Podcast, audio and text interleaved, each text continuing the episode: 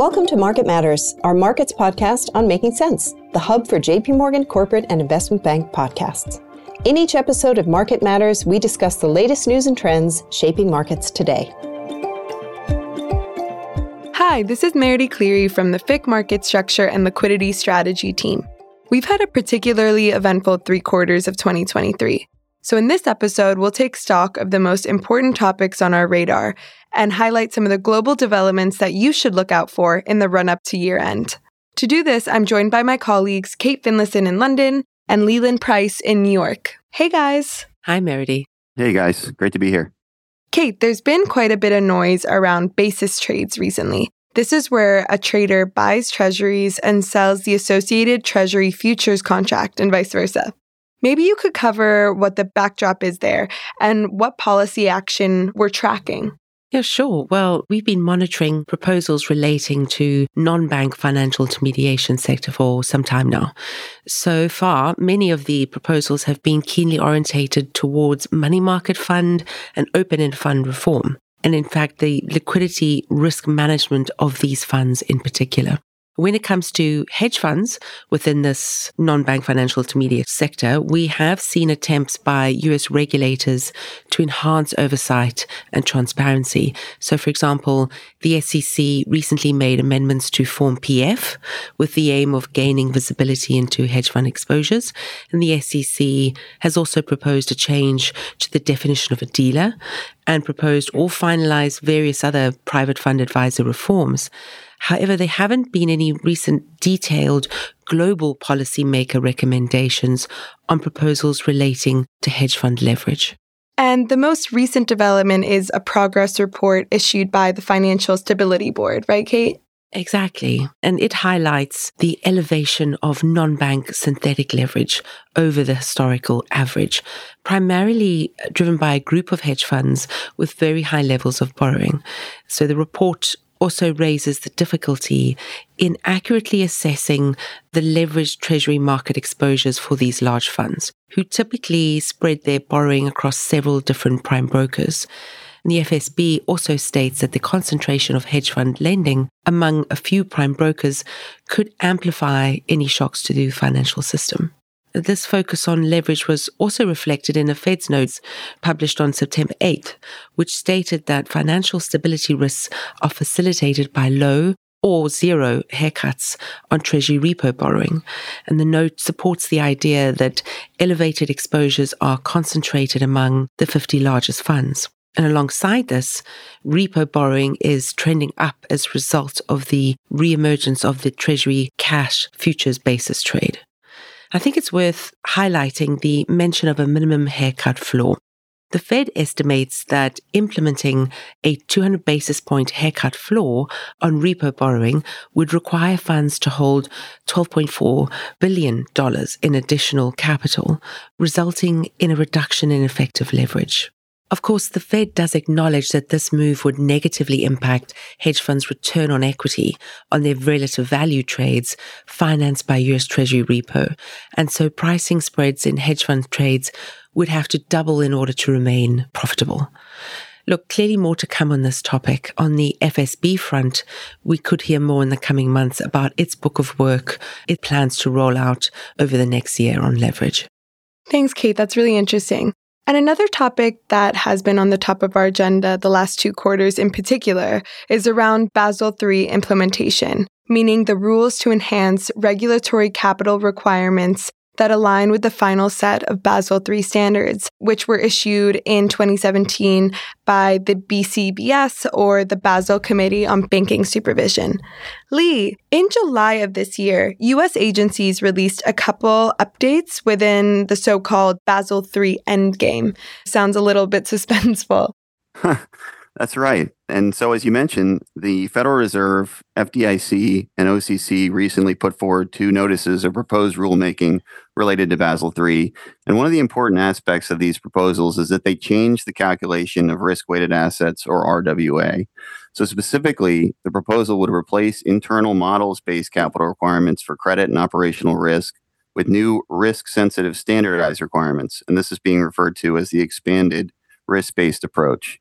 The new rules would also apply capital standards to a broader set of banking organizations. All banking organizations with over $100 billion in total assets would now be required to calculate regulatory capital in a consistent manner. For the largest systemically important banks, which are also known as GSIBs, the joint agencies issued a notice of proposed rulemaking or NPR to change that methodology for calculating the risk based capital surcharge.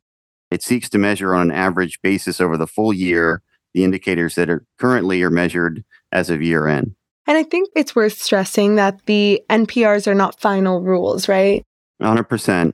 But from the information that has been provided and set out in the GSIB surcharge and the Basel III endgame, it is clear that there will be a significant rise in the amount of capital that US GSIBs need to set aside.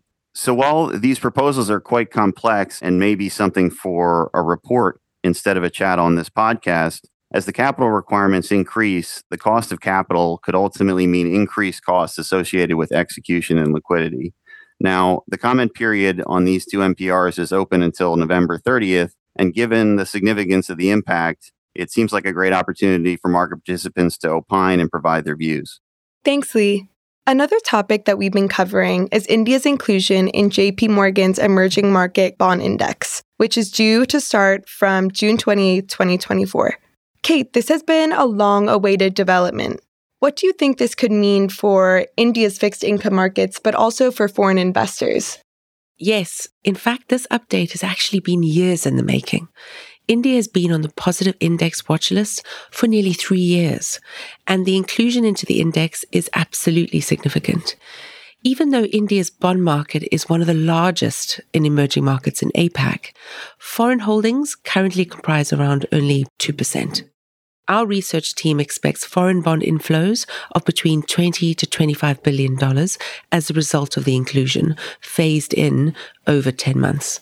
The announcement was off the back of India's fully accessible route program, which was launched in 2020 and enables foreigners to invest in specified government bonds without quotas. And actually, Korea also remains on the watch list for inclusion, albeit into the FTSE World Government Bond Index. And the Korean government has announced various initiatives to facilitate foreign investment into its capital markets. This includes removing capital gains taxes on government bonds and loosening restrictions on FX markets. Foreign investor engagement in these different markets and the various access routes will continue to be a keen focus for us. Thanks, Kate. So, switching gears a little bit, the move to T plus one settlement in the US and Canada in May next year has been a hot topic within the industry as firms seek to understand what the shortened settlement time could mean for their operations and market liquidity.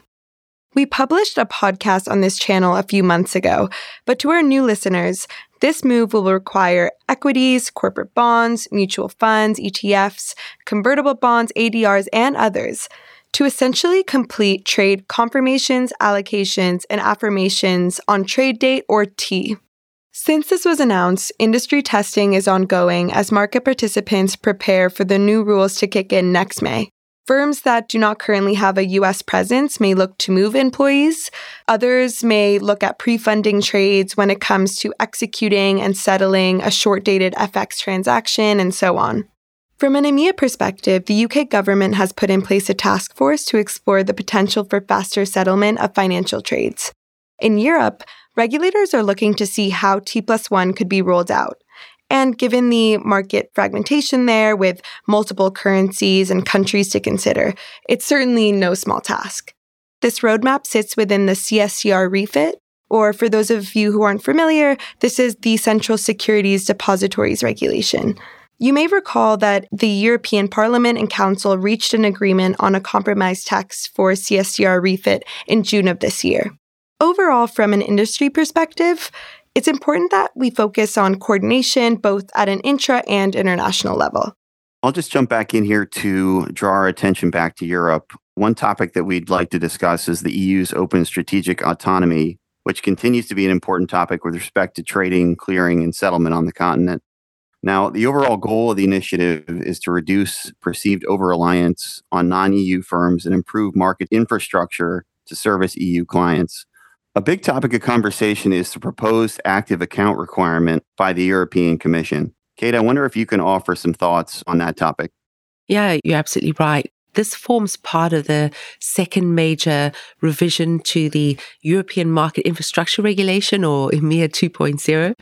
This would require all market participants subject to the clearing requirement to hold active accounts at EU CCPs for clearing at least a portion of in scope derivatives. And importantly, what qualifies as an active account is still being debated. So there's more to come on that. And while the aim is to encourage clearing in the EU and improve the attractiveness of EU CCPs, there's split views on this proposal, with some arguing to do away with the requirement as it could hamper competition and raise costs. Others are calling for more qualitative rules instead, taking a less stringent approach versus those who are in favor of the rule, i.e., supporting the approach overall, it's important to ensure that any significant requirement doesn't hamper the competitiveness of EU firms and overall costs of end investors. Well, team, we've covered a lot of ground today. yes, we have. Definitely. I think one more topic I'd like to discuss very briefly is just around transparency developments. Obviously, in the UK and EU, they're separately looking to develop a consolidated tapes for different asset classes. Looking ahead, we're also expecting an FCA consultation in Q4 on bonds and derivatives transparency. And this is uh, hugely relevant as these rules govern when a trade is made public, which could potentially be revised. Thank you, Kate and Lee, very much for your time today. Thanks, Meridy. Thanks, guys. To our listeners, please stay tuned for more FICC market structure, liquidity strategy episodes on JP Morgan's Making Sense channel. I hope you have a great day. Thanks for listening to Market Matters. If you've enjoyed this conversation, we hope you'll review, rate, and subscribe to JP Morgan's Making Sense to stay on top of the latest industry news and trends. Available on Apple Podcasts, Spotify, Google Podcasts, and YouTube.